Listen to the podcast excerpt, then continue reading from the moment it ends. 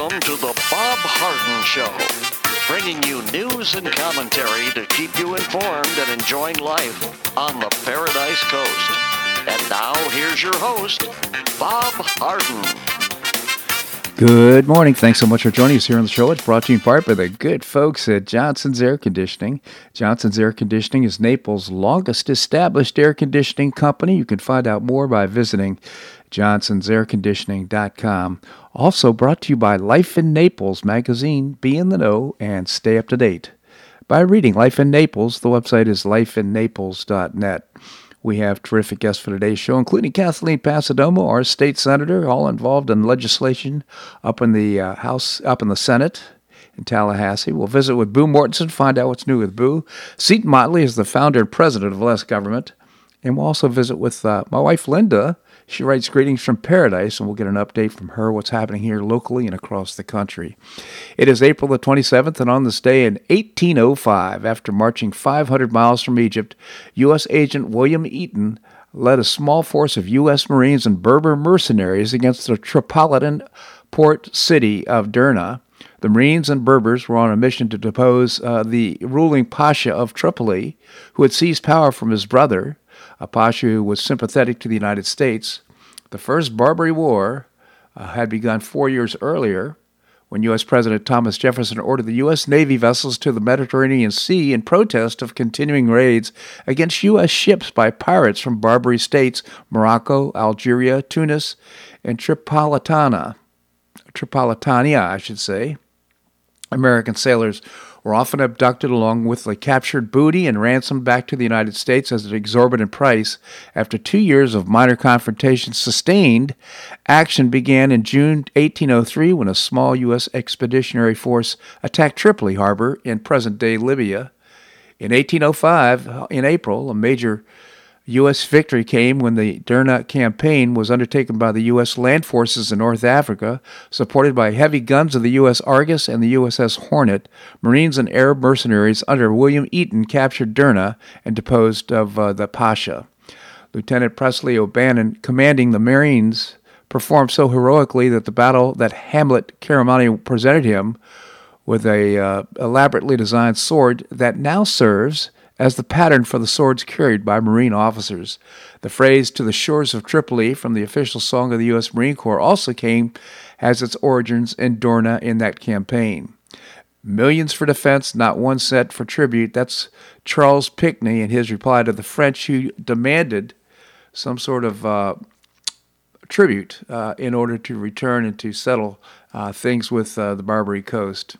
Interesting story. While the Florida Department of Health on Monday reported only 50 new cases of COVID 19 in Collier County and no additional deaths, things are looking better and better in Collier County. The White House on Monday defended President Joe Biden's decision to wear a mask during a video summit with world leaders on Thursday and Friday. The summit on climate change was held virtually with 40 world leaders due to ongoing coronavirus pandemic. White House Press, Press Secretary Jen Psaki said Monday that the president wanted to send a message to the world leaders about the importance of wearing a mask. Because he is sending a message to the world that he is putting in place precautions, continuing to do what uh, that as a leader of the United States, she said, when a reporter asked about uh, why he was wearing the mask. Biden wore his mask when he was not speaking, one of the few world leaders to do so. Secretary of State Anthony Blinken climate czar John Kerry and other officials wore masks during the summit, even though they were six feet apart and presumably vaccinated. Psaki said the uh, president and White House staff would continue to wear masks in the building until the Centers for Disease Control guidance for workplaces changed. That's a bit embarrassing, isn't it? Right now, we're on masks down here in the Paradise Coast, and uh, maybe other people will embrace this. I don't think so. He's kind of looks f- foolish to me. By the way, his first Congress address to uh, the joint session of Congress will feature a limited seating tonight. My guess is that the viewership will be limited as well. By the way, 25% of Republicans say they won't get vaccinated, according to an NBC poll conducted uh, this past Sunday. Well, a coastal South, this is a uh, nice story.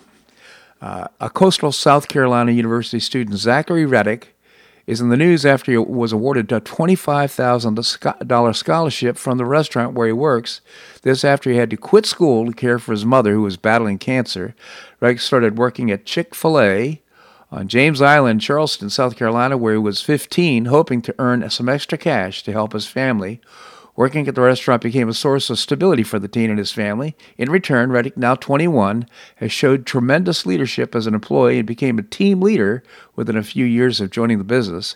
He eventually had to quit school to look after a sick mom until she passed away last April but he aspired to advance his career and started focusing on his education last year. In March 2021, Chick fil A awarded him the True Inspiration Scholarship worth $25,000 for his leadership and inspirational contribution in addition to financial need. He continued devotion to his education online, also demonstrated remarkable dedication towards his coursework. It's a nice story, isn't it? You know, you think about the uh, woke corporations right now who are doing things that are quite frankly upsetting half the country. This story won't upset anybody. It's inspirational. This is the true way that corporations can express uh, what they believe, which is really a remarkable thing. Uh, I would imagine there'll be a lot of applications to, to work at Chick fil A. Well, the California Secretary of State confirmed it is uh, verified enough signatures to initiate the recall of Governor Gavin Newsom. The recall election would take place later this year. Lieutenant Governor is required to call a recall election to be held no less than 60 days, no more than 80 days from the date of certification of sig- uh, significant or sufficient signatures.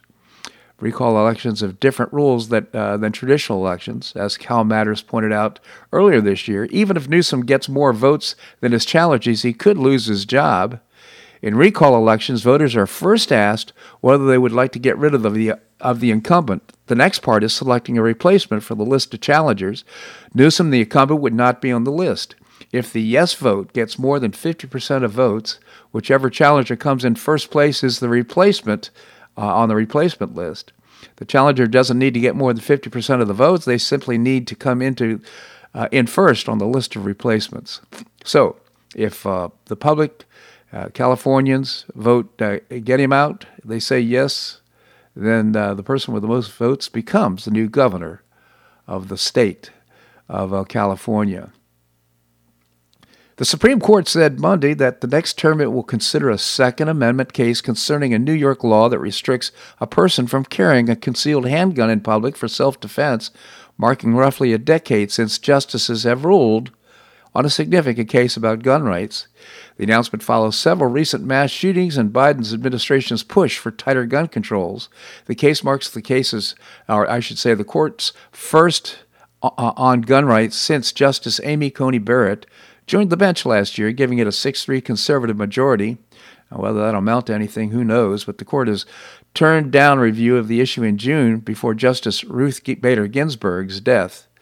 So it should be interesting. Concealed carry, that's on the docket for the Supreme Court in the next session. Well, did you watch the Academy Awards? No, neither did I. The Academy Awards television audience plunged not to 9.85 million viewers on ABC, less than half of the Oscars' previous low, and continuing a startling trend of viewer tune out of the award shows. The Nielsen's company preliminary estimate shows that the audience who watched Nomadland uh, what when Best Picture on Sunday was 58% below last year's tally of 23.6 million folks, which had set the previous record for least watch uh, Oscar talent. Uh, at one time, uh, the Oscars were all the way up to 33 million uh, viewers. Uh, I'm sorry, 37.3 million viewers. Way down now, and you know, again, we're seeing this woke Oscars people coming on and giving their political views, I think it's turning people off. When are they going to get the message? Well, the UN Nations, the United Nations Economic and Social Council voted through a secret ballot election uh, last week to allow Iran to join the Women's Rights Commission for the next four years. I'm not kidding; they really did. Iran will be on the Human Rights Council. Uh, the goal of the Commission on the Status of Women is to promote gender equality and empower women worldwide However, Iran has been known to consider women as second class citizens, drawing questions about which nations supported the effort. The Middle East country received 43 out of 54 votes from the UN uh, member countries that attended the Economic and Social Council meeting. This is just total insanity. It's just one more reason, in my opinion, why we should not be involved in the UN. Well, heels up. Uh, Kamala Harris got testy with a reporter on Sunday when he asked when she's why she's not going to the southern border. Joe Biden, of course, appointed Kamala Harris as the border czar on March the 24th, and she still hasn't visited the country. In the, uh, more than 17,000 unaccompanied minors are now in the U.S. custody, living jam packed in Biden cages. Harris says there are tens of thousands of illegal agent, uh, aliens infected with COVID 19, chickenpox, and lice. They're living uh, uh, they're in cages is quote unquote progress. I'm not kidding, she really said that. He received a lot of backlash, mainly from conservative media, for traveling to New Hampshire on Friday rather than going to the border. Kamala Harris appeared on a television affiliate of ABC on Sunday and couldn't handle a softball question about her absence. The report was, reporter was polite but asked Kamala Harris how she has she been shielded from the media for more than a year? She's brushed off reporter with a juvenile answer. I'm not going to play political games, she said. Something as serious as hundreds of thousands of illegal aliens, and uh, she's calling it a political game. By the way, her book, Superheroes Everywhere, is included in the welcome packet as a gift to migrant illegal uh, immigrants into the United States. Crazy stuff. This segment of the show brought to you by the good folks at Johnson's Air Conditioning, Naples' longest established air conditioning company. The website is johnsonsairconditioning.com. Also brought to you by Life in Naples magazine. Be in the know and stay up to date by reading Life in Naples. Com- coming up, we're going to be uh, visiting our state senator, Kathleen Passidomo. That and more right here in the Bob Harden Show on the Bob Harden Broadcasting Network.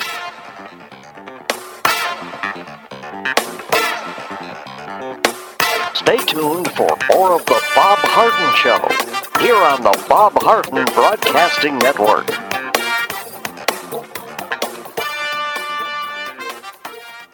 I'm Bob Harden, the host of The Bob Harden Show. One of my favorites for breakfast or lunch is Lulabee's Diner, providing great service, fabulous food, and a rockin' good time. Lulabee's Diner is a throwback to the 60s, complete with great music and a fabulous 60s decor. What I like best is a blend of great food, great value, and terrific service. Most of the friendly waitstaff has been part of Lulabee's for years. I enjoy the great choices for breakfast and lunch, and you'll find the menu has everything and anything to satisfy your taste. Lulabee's offers catering, party platters, lunch boxes, and more. Lulabee's Diner will quickly become one of your favorites for breakfast or lunch. No reservations are needed. Check out the website at lulabees.com and stop by Lulabees Diner, open from 8 a.m. until 2 p.m. seven days a week. Lulabees Diner in the Green Tree Shopping Center at the corner of Immokalee and Airport Pulling Roads. Stop by Lulabees Diner for fabulous food and for a forever cool rockin' good time.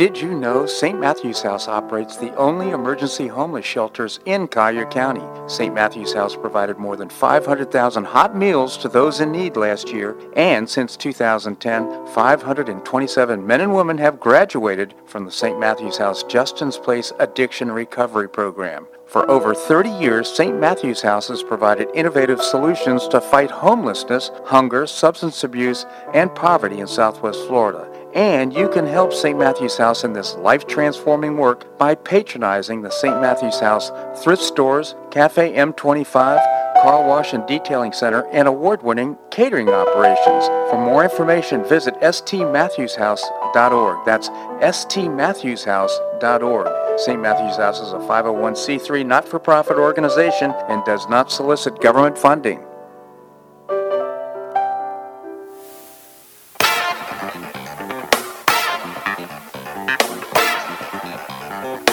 Welcome back to the Bob Harden Show. And now here's your host, Bob Harden.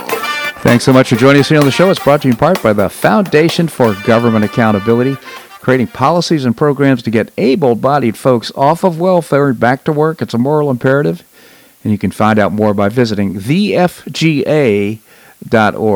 Coming up, we're going to visit with Boo Mortenson. Right now, we have with us our state senator, and Chairman of the Rules Committee, Kathleen Passidomo. Thank you so much for joining us, Kathleen. Good morning. Good morning. How are you doing up there in Tallahassee? Well, it's the last week of session, so it's uh, as I tell everybody, I'm up to my eyeballs in alligators. Well, so we're so grateful for your taking time with us uh, this morning, Kathleen. So, uh, how's the budget looking? I know that that's the big task that has to be completed. Yes. Well, uh, last night, uh, basically, the budget got closed out. Um, they're, you know, still working on a few of the conforming and implementing bills, but that's uh, ministerial mainly. So the process is um, the budget that the House and the Senate have, have agreed upon are the same, and uh, they're, it's being printed up uh, virtually, not literally. No, we're not going to hand out millions of copies. Mm-hmm. And that, and before we print it out, put it on the senator's desks and the representative's desk, the staff goes through it line by line to make sure that you know all the numbers match and everything is the same. And then we have what is called a cooling off period, which is 72 hours uh, after we receive the budget for us to review it, and then you know make sure that there aren't any glaring errors or mistakes or et cetera. And then we get to we vote on the budget uh, at that 72 hours. Mhm. So we are all counting down. Uh, 72 hours starts uh, today. So if we get the budget uh, today at noon, we can vote on Friday at noon, which isn't going to happen because we're not going to get it that early unless they've been up all night working on it. Um, uh, uh, my druthers, and I think most of my colleagues, is to get it around four or five o'clock today, so we can vote on it on Friday at four or five o'clock. So interesting. So, if it, if you uh, can't meet that timeline, does that mean you extend another week, or do you just go into Saturday? Well, it depends. If we get it at you know midnight uh, tonight, then we could stay on Friday till midnight, or come back Saturday morning, which we have done. I think one or two times in the time I've been in the legislature, we've come back Saturday morning, uh, voted, and we're able to leave. Mhm. But if we don't get it till tomorrow, um, or even um, Thursday, it could mean we'd have to come back next week. So, and that has happened as well Yeah, the and dev- then of course that's complicated. We have a special session that the um, president and the speaker um, have set for um, May 17th because we have the gaming compact to review. So interesting. So, uh, I would imagine in this process of reconciling the budget and getting it onto the governor's desk, uh, uh, there's is there possible of uh, legislation that has been approved by both houses, uh, both the Senate and the House, uh, ends up get, be getting cut because of the budget? Well, yes, and also um, the uh, much of the legislation that we passed has a budget implication. So, Uh-huh. if we we pass a bill that has um, an appropriation in it, if it's not in the budget, then the bill really it, it's either meaningless or you just have to wait because the funds aren't made available Yeah. the other thing that could happen is the, the governor uh, will go through the budget and he could veto uh, certain portions of it, which uh, typically has been done. Yeah. That's so interesting. So, uh, taking a step back, are you happy with the budget? I am. Uh, it's been a very interesting process because we um, anticipate uh, billions of dollars of federal stimulus money, and we have been, um, you know, a lot of our constituents and the lobbies, of course, and members are saying, "Wow, this is great. We have all this money. Let's spend it." The problem is that that's a one-shot um, pot of money that is going to come to all the states, and if you you have to be careful because if you spend it on something that is recurring, we're not going to have it next year. So, um, and that's a, a danger to fall into. The first thing you do is give people raises or whatever from Right. that money. Well, that's not going to work for the following year. So we have to be judicious, and we're looking at spending those dollars on non-recurring projects like uh, building new schools that are needed and that kind of thing. Mm. So um, it, it's a delicate balance. Yes. Uh, well, of course, uh, if we don't have the pandemic and we don't have a recurrence of the type of health issues we had, uh, hopefully the economy will be robust enough to replace that government money. Well, it, we've been fortunate in, in that the policies that uh, Governor DeSantis has put in place uh, during the pandemic have have jump-started Florida uh, uh, well before other states that are actually still in lockdown, and uh, so our economy is is starting to boom. And uh, the one thing that we're we're seeing is our tourism uh, industry is starting to pick back up because people from other states who would typically go other places, whether it's to Europe or or you know Bahamas and whatever, are coming to Florida. Yeah. Because we're open for business and our restaurants are open and our hotels are open. So uh, that's been very helpful just recently. Absolutely. And our weather is great, of course. Absolutely, Kathleen. Final question: uh, this, uh, the Census Bureau back, is now back. It looks like we're going to get another seat uh, Yes. in Congress, which is great news. Now, I just it brings up this whole question about how's this all apportioned and who makes the decisions about the, how thing how the things are readju- re, realigned. the uh, legislature. So what will happen is uh, this fall, the uh, House and the Senate will each convene a a, a committee that will um, uh, address that the issue. And I went through it ten years ago. Uh-huh. Um, I was on the um, the the committee, and it was it was a fascinating process. I don't think we'll do it the same way. Back then, we had at least a year. We don't have as much time, and we traveled all over the state, meeting with people um, to find out, you know, what their what what the uh, constituents um, uh, were thinking. I, I'm not sure will we have the opportunity to do that this this year. This year, uh, but it'll be a, a very intense process and uh, you're right. We're we're picking up one seat. I was surprised. I thought we would we'd get two, and it wasn't by that many votes. I mean, Right. that many people. That's- um, that's but right. we'll we'll see what happens. Absolutely. So uh, it's a pretty tight timeline because you've got, uh, you know, you find out in the fall uh, the, about this, you, then you can start the process of reapportioning. That pri- might be challenged in court. You know, when the when the final right. decision It will made. be. It And- will be. And that's that's you know then you have to have candidates. They have to know where the lines are, that whether they want to run or not. I mean, it's it's going to be really tight uh, coming up to 2022. Session. Yeah, because session starts in January, so uh, we we will have to actually present the maps and have the maps reviewed in, in by the full House and the full Senate, be voted on during session. Has to go to the governor uh, uh, for uh, hopefully not to veto, and then um, be implemented, and then it would uh, take effect in the 2022 election. Yeah. So it's it's going to be a, a tight time frame. Um, the good thing is we have um, computers that actually can can sort the data that's in, that's input, and as long as you put input the data properly and and uh, validly, uh, it shouldn't be as much of a uh, an issue as it was 20 years ago when they, we didn't have the computers to, Absolutely. to uh, you know sort information. Kathleen pa- Passidomo, again, our state senator. So grateful that you've taken time for our listeners today. Thank you so much for joining us. Thank you, and have a great day. You as well. Thank you.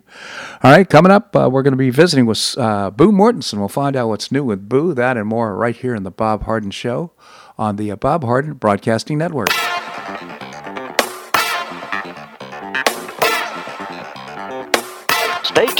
For more of the Bob Harden Show here on the Bob Harden Broadcasting Network.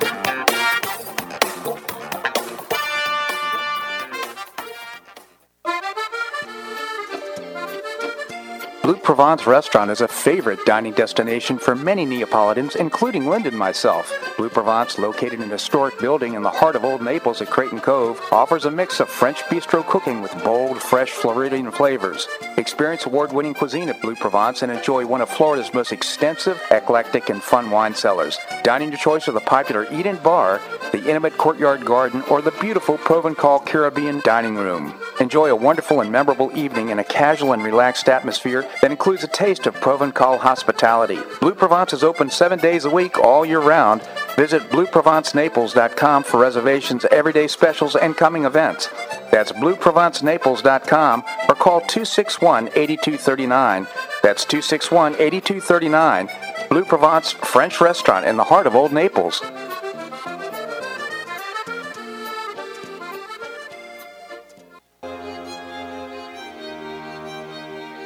Gulfshore Playhouse is passionately committed to enriching our cultural landscape by producing professional theater to the highest artistic standards and providing unique educational opportunities to folks in a spirit of service, adventure, and excitement. Over the past 15 years, the Playhouse has expanded immensely, outgrowing its current facilities. With dreams of expanding even further in order to better serve the community, broaden the economic impact, and strengthen the cultural fabric of our region, it's time to build and move into a new home. A 44,000 square foot state of the art theater and education center will be built on three acres at the corner of First Avenue South and Goodlette Frank Road, allowing Gulf Shore Playhouse to achieve those dreams. To find out more about Gulf Shore Playhouse, this state of the art performing arts center, and about the season's exciting productions, visit GulfShorePlayhouse.org. That's GulfShorePlayhouse.org. We'll see you at the show.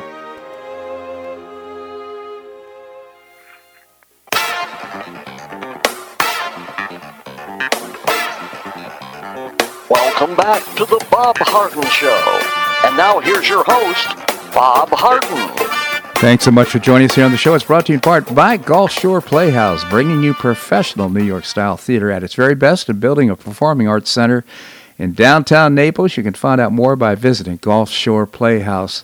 gulfshoreplayhouse.org. Coming up, we're going to visit with Seton Motley, the founder and president of Less Government. Now it's time to find out what's new with Boo. Just that phrase makes me smile. Boo Mortenson, right, Boo Mortenson, right here in the Paradise Coast. Boo, thank you so much for joining us. Well, it's my pleasure. I have I read an interesting article about immigrants, and you know we're all immigrants Mhm. to this country, Yep. but now it is anyway. This is what Pew Research had to say about immigrants. America has more immigrants than any other nation on earth. Uh huh. More than 40 million people living here were born in another country. 40 this is million. 2020. 40 million out of 360 million. That's a lot. 331 million, actually. Well, and the number grows because if you combine the U- their U.S. born children, so you've got the immigrants, their U.S. born children that they had here, uh-huh. it comes up to 85 million. Wow. And 77% of these immigrants are here, here legally. I did not know that. 77% are here legally Yes, or illegal? Uh, Illegally, okay. Well, that- Legally. yeah, and uh, so that means that 23% are not. That's a big number. Uh, when you take it that way, yes. So some friends of ours went down to Mexico for a wedding. They were told that they had to take shots, that they had to, or no, they had to take a COVID test to get back into the nation, back back in the United States. The question they asked is, okay, we've already been tested, we've had the shots, but for us to get back in the United States, we have to be retested. Are all the immigrants coming in through the Mexican border? Are they all being tested coming in? No, they're not. No, they're being uh, given a copy of Kamala Harris's book as a well, gift. doesn't that seem a little inconsistent? It really does. Reminds me of the time that we went over to Palm Beach in order to get our, uh, so we could travel, get that, uh, what is it called, like the uh, fast, f- fast pass to get through customs and all that nonsense. Remember that when that happened a couple years ago? And sure, at global the, entry. Yeah. uh, I think it was actually during Obama administration. The point being is that we actually had to go over there and do that. Meanwhile, you had open borders and people being brought across the border with they didn't have any passes or anything at all. It's so inconsistent. It's so frustrating to think about what's happening. It is, and it seems like it's only getting worse. Well, it is getting. I mean, uh, Kamala Harris, Kamala, whatever her name is, went up to uh, I think it was New Hampshire. So she's going to New Hampshire. she hasn't yet been to the border. She's going to fly down to Costa Rica or one of those countries, Guatemala. I've forgotten which one, but uh, not going to go visit the border. I mean, this is so absurd right now. There, where's the accountability? Where's the leadership? I don't know. I think we've lost it, Bob. Yeah. Well, we certainly I have. really do. Anyway, sometimes if you think about it too much and you think about it in detail and you think about the ramifications and you think about how divisive our country still is becoming and you think about the impact, the profound impact of social media, I'll tell you, you, you almost don't want to get out of bed. Yeah, on the, on the other side, though, right now we're going through this audit in, in uh, Maricopa County and uh, Arizona. And uh, what's interesting now is that uh, 75 million people have not, you know, they're not saying, okay, Biden's our president, just shrugging their shoulders and moving on. a lot of us are still well invested in the election results of November the 3rd, what's happening uh, to, in, in terms of these elections. I think once Maricopa County is completed, uh, we're going to move to Wisconsin, to uh, Georgia, will ask for an audit in all these states. I think ultimately we're going to show uh, with conclusively that uh, Biden was not the uh, elected as president of the United States. But you know, what are they going to do? Throw him out? Well, uh, no, they're not. I think what will happen then is that uh, there are grounds to take the case with all this proof to federal court. That would be Trump suing Biden for stealing the election. And if uh, he wins, it'll obviously be challenged. Then it'll end up at the Supreme Court. Now, what could happen is the Supreme Court says, well, you know, if you read the Constitution, uh, the uh, the states have already spoken, and uh, even though yes, he did uh, cheat, uh, we, we we don't have grounds to overturn the election. That could happen. On the other hand, the Supreme Court could step up and put on their big boy pants and say, you know what, you, he did cheat, and uh, quite frankly, the correct uh, president of the United States is Donald Trump, and just say, okay, we, it'll be a constitutional crisis, it'll be messy, but they'll get Biden out and put Trump in. I. You're speechless. I don't think, I, I'm speechless. I don't think it'll happen. No, neither do I. But uh, I, you know, if you think about what could happen, that could happen. Now, whether it will or not, I, I, I don't know. But again, it comes down to you know we're we're ignoring a lot of truth right now. We have a lot of stuff going on on uh, structural racism and all this nonsense. I mean, a lot of lies being perpetrated with no absolute no foundation in truth, and uh, so in that context, it probably won't happen.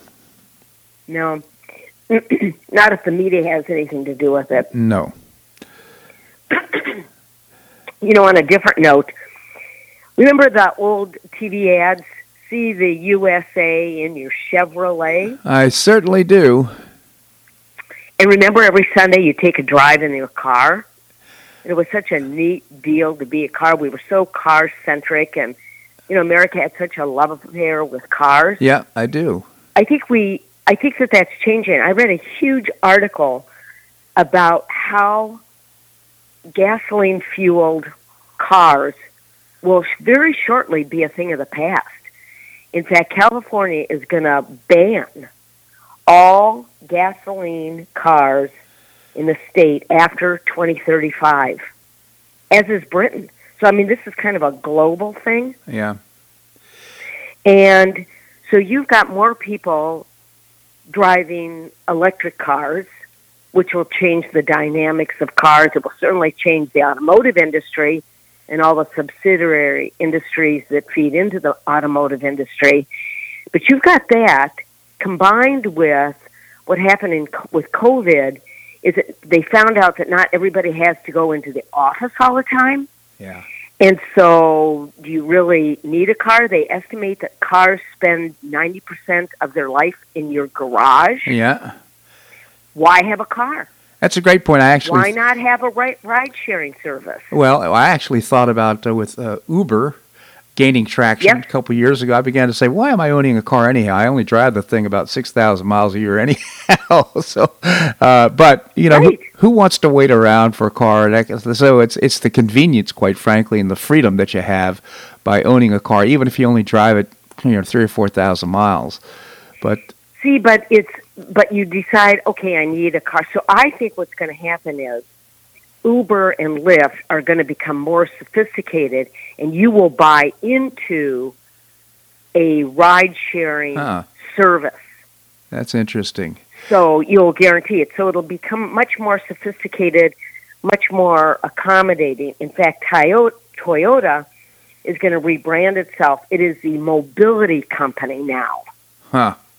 As so not in the automotive industry, it is a mobility company. This is all going to change how we use cars.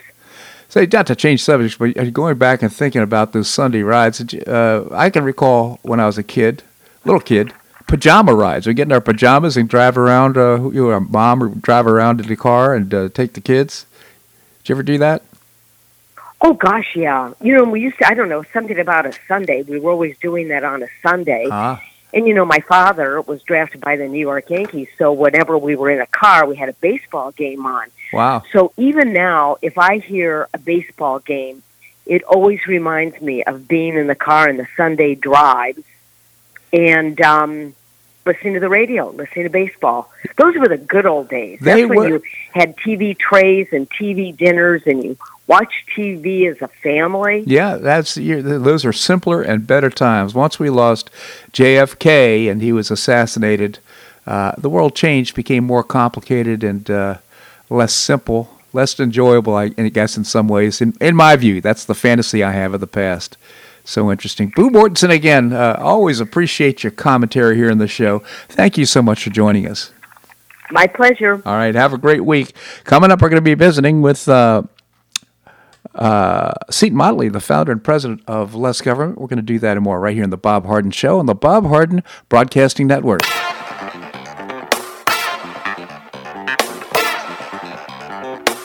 Stay tuned for more of the Bob Harden Show here on the Bob Harden Broadcasting Network.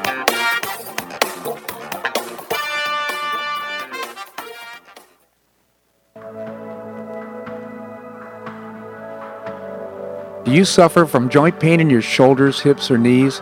I was suffering from debilitating pain in my knees. On a referral, I saw Dr. George Markovich with the Institute for Orthopedic Surgery and Sports Medicine. He successfully treated my symptoms and pain for several months. Finally, having exhausted all alternatives for pain management, Dr. Markovich and I agreed that surgery was my best alternative. Dr. Markovich replaced both of my knees in 2006, and I now have full range of motion in both knees, and I have no pain. I now play golf and exercise free of debilitating pain in my knees. Don't suffer needlessly with joint pain. Call orthopedic surgeon Dr. George Markovich with the Institute for Orthopedic Surgery and Sports Medicine at 482 5399. That's 482 5399. He did a great job for me, and he'll help you too.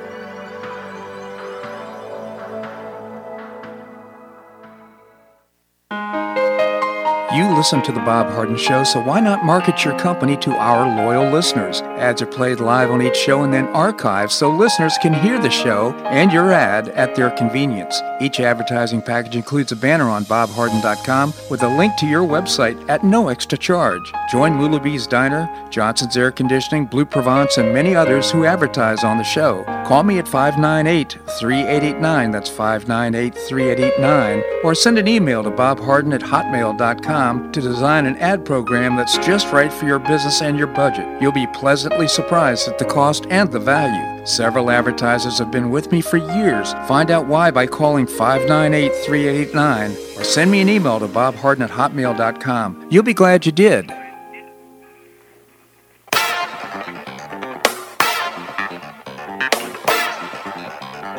Welcome back to the Bob Harden Show. And now here's your host, Bob Harden. Thanks so much for joining us here on the show. It's brought to you in part by Choice Social. It's a new, refreshing social networking platform, and you can find out more by visiting choicesocial.us. Coming up, we're going to be visiting with my wife, Linda. Right now, we have with us Seton Motley, the founder and president of Less Government. Seton, thank you so much for joining us. Good morning, sir. Tell us about Less Government. Yeah, we exist to reach the size, scope, and sphere of influence of government, and it's going to be a long four years. yes, it is. What a slog. So uh, you wrote your latest Red State column was terrific, and uh, why the government wants to get into the free market Xanadu of internet, I have no idea. But the column is called "Government is Lying About What Broadband Is and What We Need from It." What are your What are your thoughts? Well, they they have they've been involved. They've tried to become internet service providers of governments, local governments around the country, for basically since the beginning of the internet, um, over 400 times, and it's a disaster. Um, th- there's a website called BroadbandBoondoggles.com. It's got an interactive map. You can go and look and read about all the different attempts. Um, my favorite being iProvo in Utah, where they spent millions and millions of dollars on equipment, and they're going to build this network, and it's going to be super fast, and it's going to be everyone's going to love it, and nobody joined, and they ended up selling all their infrastructure to Google for a dollar, Yeah. and then they they had to implement a statewide sales tax to bail out Provo for trying to do this. Now, But Seton, there's, Seton, there's, like I said, there's over 400 examples of this. Yeah, Seton, Well- Seton, if I can just insert here, I mean, the, the reason we're talking about this and why this is so insignificant is because this infrastructure program inclu- Right, right. includes a hundred. Included in this two trillion dollar mess is a hundred billion dollars to do this all over again. Right. Um, the 2009 stimulus had 7.2 billion. Undaunted and un, un, undaunted by facts and reality, this th- now it's a 100 billion. Yeah. Um, now, the the reason they say they're doing this is to connect the unconnected. Rural America is not connected to the internet. Well, that's almost entirely a lie. Exactly. Um, over 97% of Americans everywhere in America, 97% of rural Americans, excuse me, um, were connected as of 2019. So it's mm-hmm. gotten even better since then. sure. So that's a lie. The perhaps the biggest lie they tell is they only count hardline connections to your house as an internet connection. Huh. They don't count your cell phone as an internet connection. Huh. Now, anyone listening to us right now can pick up their cell phone. Right, there's nothing more bandwidth intensive on the internet right now than watching video. Anyone listening to this show can pick up their cell phone, pull up YouTube or whatever video site you want to go to, and stream seamlessly high definition video on your cell phone right now. Right. Why doesn't that count as an internet connection to the government? Because they want to spend our money on. Uh, Right, because they want to ju- they want to infl- artificially inflate the number of people that aren't connected Right. to then justify their existence as being broadband providers. Um, and and by the way, you can do that on your devices, your wireless devices, on the 4G network. When we get to 5G, which is coming in the next couple years, depending upon what part of the country you're in, you're going to get a gigabit of speed a second, up and down, not just down, not just what you're downloading, but what you're uploading to the internet. Now, to put that in perspective, to watch high definition video on uh, on on your phone, it's five mm, uh, millibits per second. A gigabit is a thousand millibits. So when so when five G comes, everyone's connected to the internet at speeds far faster than anything we need to do on the internet Ah. and it'll be very easy to connect the, the remaining less than three percent because you go out into you know small town USA, you drop four little pizza box antennas, which is what uh, 5G uses. They don't use the big giant towers. They do, but to to deliver to a certain area. Once they get to that point, it's small little pizza box antennas that they spread around town, and then all of a sudden, small town USA is is downloading and uploading at one gig a second. Uh, meanwhile, the government in 2021 is look, looking to spend a hundred billion dollars digging trenches and laying cable to, you know, three houses on the side of a mountain in Colorado. It's just it, it, none of it is is, is intelligent. So, yeah, but, and here's the thing. I mean, uh, uh, what you've pointed out for years years ago, and which I truly believe is uh, the internet is a free market Xanadu. What's you know wh- why fix what's not broken? That's the you know Well, you know, I, I said in the piece too, when when the, when the when the government imposed China virus lockdowns started, we've been we've been hearing for years from the left that every other country and conglomeration of countries does the internet better than we do. One of the big ones they love to point to is Europe. Europe is so much better, so much stronger, and so much faster than ours. Well, they don't take into consideration one thing, which is land mass. Mm-hmm. I mean, the reason the three percent in Amer- of rural America that isn't connected yet is because it's we have a huge country and there's a lot of people living very in, in very remote areas. Europe is very small, right? You can fit half of the EU in Texas, um, and so the, connecting them is easier. But despite all that, when the lockdown started, almost immediately the EU had to mandate that all video services get stop streaming HD and go to standard definition, which is about three millibits per second rather than five millibits per second, because their networks couldn't handle the strain. interesting. We never had a problem in the United States. In fact, our speeds actually increased during the lockdown. That's so interesting. So is is uh, So- in, is the uh, uh, government involved in the internet in Europe? oh, it's got net neutrality, it's got massively overreaching privacy regulations. Yes, it's it's it's much much more involved than than than it is here in the United States. That's which, correct. Which helps make the case for having free markets solve the problems as opposed to having government intervention where the government Right, and oh, oh, oh, and just as importantly, have the government stay out when there actually isn't a problem, like in net neutrality, where they say they need these massive government regulations to prevent internet service providers from blocking people from going to websites. And then you ask a net neutrality proponent for an example of ISPs blocking people from going to websites, and they can't give you any so interesting. Seat, Mo- because they don't do it. Seat Motley is so the it's a it's a massive government increase in the name of nothing. Yeah, exactly. Uh, and there's so much of that going on. Seat Motley, again, the founder and president of Less Government. I encourage you to visit lessgovernment.org. You can also visit Less Government on Facebook. Seton, always appreciate your commentary here on the show. Thank you so much for joining us. Thank you very much, sir. I appreciate it. All right, my pleasure indeed.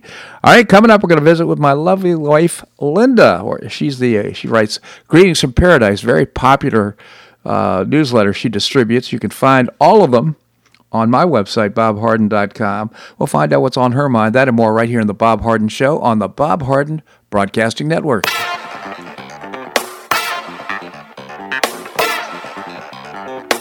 Stay tuned for more of the Bob Harden Show here on the Bob Harden Broadcasting Network.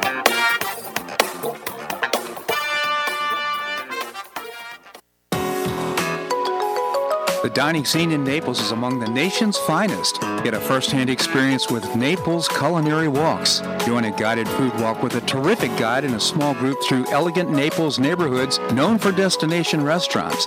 In three hours, you'll stop for small plates on your chosen tour. Dining walk choices include morning, afternoon, and evening offerings on Fifth Avenue South, downtown 3rd Street, Waterside, Galleria shops at Vanderbilt, and more. Prices begin at only $46 a person, depending on the tour you select. To find out more and to make a reservation, visit NaplesCulinaryWalks.com. That's NaplesCulinaryWalks.com for a great value and a terrific dining experience.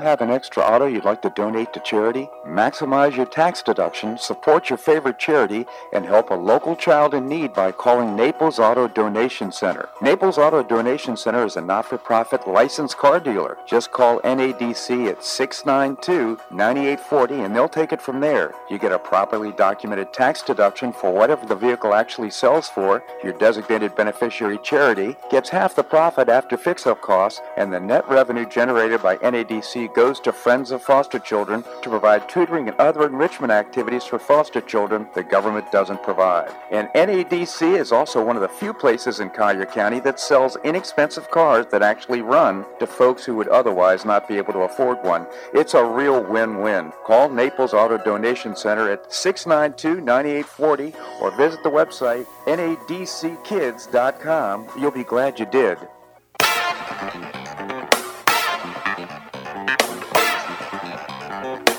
Welcome back to the Bob Harden Show. And now here's your host, Bob Harden.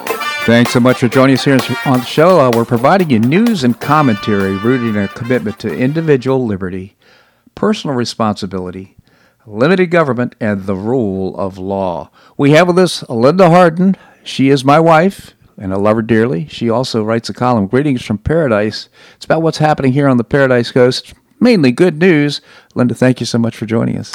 Good morning, and I like your new headphones a lot. Oh, you look very professional. Oh my goodness! Well, I can't. I wouldn't wear headphones at all, except I can't hear the commercial breaks if I don't wear them. So. No, it's they're very cool. Oh well, thank you, Linda.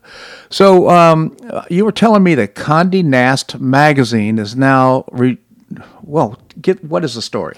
Condé Nast magazine, for whoever follows these types of magazines, they're kind of a um, social magazine with with um, Upscale. upscale stuff in it. Anyway, uh, it's just one more magazine I won't be picking up at the grocery store because they have decided now, in order to help save the planet, Yeah. they are not going to be uh, printing recipes with beef in them any longer. Oh, so woke. Condé Nast is woke. and they're losing customers. You just they just lost one because of well, your decision. I, you know, what's incredible to me, they had this uh, Earth, Earth Day summit about the climate. Yeah. And they had indigenous peoples from around the world. There's seven or eight, nine people, some of them teenagers for crying out loud. And uh, no, no scientists. I mean, uh, we talk about, uh, you know, we're going to follow the science. No science scientists at all at this conference. And uh, you, you know why? For the last uh, period of time, the Earth has been cooling. it's not been warming. But of course, they had John Kerry there, who, by the way, is flying around in his private jet, Yeah. burning up all this fuel. It is just so hypocritical. And of course, Plugs Biden Yeah, plugs. is sitting there in this Zoom call with a mask on. Yeah, that and it's to me it was so he wanted to give a send a message to the world about wearing a mask. Of course, He sent a message to the world that he's an idiot. that's right. He's you know I I've just lost so much respect for him and Kamala Harris, of course, or Kamala, whatever her name is, Cackle Harris. Cackle Or they call her Heels Up. heels up. she she uh so unimpressive, so unimpressive. Well, they're not doing anything. By the way, I don't know if you saw this, but this is I just read on Telegram this morning that they're not they're not um, showing Biden get off uh, Marine One anymore. He actually, you know how how Trump would get off Marine One at the Yeah, White House yeah. and walk to the White um, at the and walk by the gaggle of press people and go into the White House. They're not showing it anymore. And who brought it up last night on one show was Rick Grenell, the former director of national intelligence, and maybe that wasn't his title, but it was one I of think those it titles. was. Was it? Yeah. Anyway, he says, why aren't they show, showing Joe Biden get off Marine One, and why is he taking in this let's try to save the planet era? Riding in an SUV from Marine One to the White House, which is like how many steps? Twenty. Yeah, I mean, I, it's, it's the, the They must. They're they're hiding that guy you so know, much. The question is, where's the leadership? I understand the agenda, but where's you know who is going to take the time to sell this to the American people? I have not seen one effort to convince us or tell us that this is all good for us. Not one. I mean, what I appreciated about President Trump is, of course, he was really out there, either on Twitter or on TV, and, uh, and getting all the reporters upset, of course. But he, you know, he's he would talk about why we're doing and what we're doing and why we're doing it. There was a true leadership there in terms of making America great again. And uh, when I watch this president, it's like plank by plank, he's tearing the country apart. Well, he's not doing it. Barack Obama's doing it. He's the one behind. Remember, Barack Obama was the one who said in an interview not all that long ago that if he wanted a third, if he would he like a third term, he says, "Well, not to be out in front. I'd like somebody to to be out front to d- go through the motions, but I'd be calling the shots from the back." That's exactly what's happening. By the way, Kamala Harris was his um, personal choice in the presidential. Um, Vice presidential choice? No. On the presidential election? no, Barack Obama wanted Kamala Harris. No, uh, unbelievable. So so so all this is I mean it, it's so obvious at least to me that that Obama's calling the shots and and uh, Joe Biden is moving his mouth. Well, one thing I'm sure about is that uh, it, President Biden is not calling the shots. He's uh, he is following orders, or he's getting a script from somebody else. Uh, he he he's not smart enough to think this stuff up. Well, he's he's just going through the motions, and it'll be interesting. Um, I don't know if I can stomach watching that that speech tomorrow night. I think I'll wait to watch um, the blowback after he does it. But but he's he's what the the State of the Union is usually in what January. Yeah. And here it is April, and he's finally um, under pressure. Um, getting up to talking to both houses of Congress who, who won't be there. That's right. It's going to be virtual. This is a, we're living in a clown world. This is a clown show. This is a movie. This is just not real. Uh, it isn't real indeed. In fact, is it tomorrow night? I thought it was tonight. No, it's Wednesday night. Wednesday night. All right, so he's going to speak to the nation. It's not even called the uh, State of the Union address. I don't think. I, I think they're uh, No, they gave some, some other avoiding that title. it. Yeah. So, uh, and it's going to be to a select number of uh, for social distancing. what, what, what a bozo! By the way, did you hear? Did you hear this morning that the Biden administration is going to to um, exercise new guidance now for mask wearing outside? I guess the CDC isn't qualified anymore. It goes right to the Biden administration. And did you see that Flip Flop Fauci has sta- changed his stance again? I'm telling you, that man cannot keep his story straight for 24 hours. Uh, frankly, I've not once heard him reference true objective science. In other words, uh, like a footnote saying that the study according to Stanford or whatever it might be. He never references the the reasons for the support for his decision. You just say he just says this is what we should do, and you know what? We followed it like insanely. We followed this. Don't say we. I didn't do it. Yeah, I know you didn't, and I respect you for that. A lot of people were uh, virtue signaling, telling Linda she should wear wear your mask, but uh, you didn't, and uh, you're No. healthy. I'm, I've never even gotten a cold. Yeah. During all this time, I should be dead according to what Fauci said. yeah, So, or and you could have killed other people, you know that kind of thing. Well, it is just uh, you know it. Well, I don't don't even get me started on that. But um, but but you know, um, Florida is is doing great. All their COVID cases have plummeted. Texas have, have plummeted, uh, and I, I say this every time I'm on, your, I'm on your show. But thank God we live in the state of Florida with Ron DeSantis as governor. No question. I, and for our listeners' benefit, uh, the- Tucker Carlson is doing this new thing. It's what's it called? Uh, anyhow, he's doing a show on. It's streamed. It's streamed on Fox Nation, and, and you have to you can get it if you want to go go onto the site foxnation.com.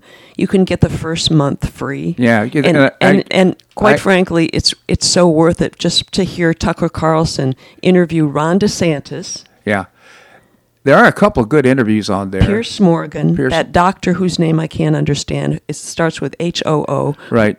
I mean, it, the the interviews are excellent. Yeah, to be, and the reason why is because the Tucker Carlson show moves very quickly, and he only has a few minutes to spend with each guest. On this show, he spends a full hour, for example, with our governor, and he asks really interesting questions. It's a great exchange, and you certainly get to know the governor better as a result of uh, the show. I highly recommend. I'm not. Don't know if we'll end up uh, staying permanent members, but I think that interview with with uh, Ron DeSantis was just fantastic. Well, the only reason I joined to begin with was for the first free month was to to hear Trump at the at the um, what was that conference that um, oh, it's some some uh, political that conservative conference. Oh, um, yes, down- and remember that. And, Yes. And so we wanted to hear him the full thing without commercial, whatever. So we joined, and then um, I was going to quit because I don't have an interest in all this other stuff. But then Tucker Carlson came on with this Tucker Carlson today, Yeah. and now he's got another um, Tucker Carlson investigates where he's doing in depth. Um, stories about like Chicago and the crime rate in Chicago and all that. It's it's I, I'm fascinated by him. I am too. He is the best commentator on uh, on television, and uh, he just does a great job. I'm just really pleased with his. He actually, when he asks a question, he asks short questions and he listens. That's that's a change for a lot of people. You know what? And he asked the questions that I don't know about you, but it's questions that I want to know the answers to. You're darn right. Again, Linda Harden, just so grateful for your commentary here in the show. When are you going to write another Greetings from Paradise? I don't know, but I think you probably should stop promoting my greetings from paradise because you know what? I I'm just not motivated right now with all this craziness going on because because um you know it's summertime the season's off in Florida. I mean I'm I'm not I'm not going to push it. I found out how to do it again, but I'm I'm just going to I'm in hiatus. There's a hiatus here. Greetings from paradise is in hiatus. She will emerge soon or sometime. Well, or the fu- sometime. sometime in the future. Linda, I just genuinely appreciate you going on the show. You're welcome. All right. Well, that's a wrap here in today's show. I hope you enjoyed it. On uh, tomorrow, we'll visit with Bob Levy, chairman of the Cato Institute. We'll continue our discussion about gun control. I wonder if you'll comment at all about the Supreme Court's decision to uh, take a look at uh, the Second Amendment case. We'll also visit with Andrew Joppa, professor at Mercy College, and uh, Professor Larry Bell, endowed professor at the University of Houston. We'll visit with him as well. Uh, I always appreciate your comments on the show. You can send me an email at bobharden at hotmail.com. Bobharden hotmail.com. I hope you make it a great day on the Paradise Coast or wherever you are. Namaste.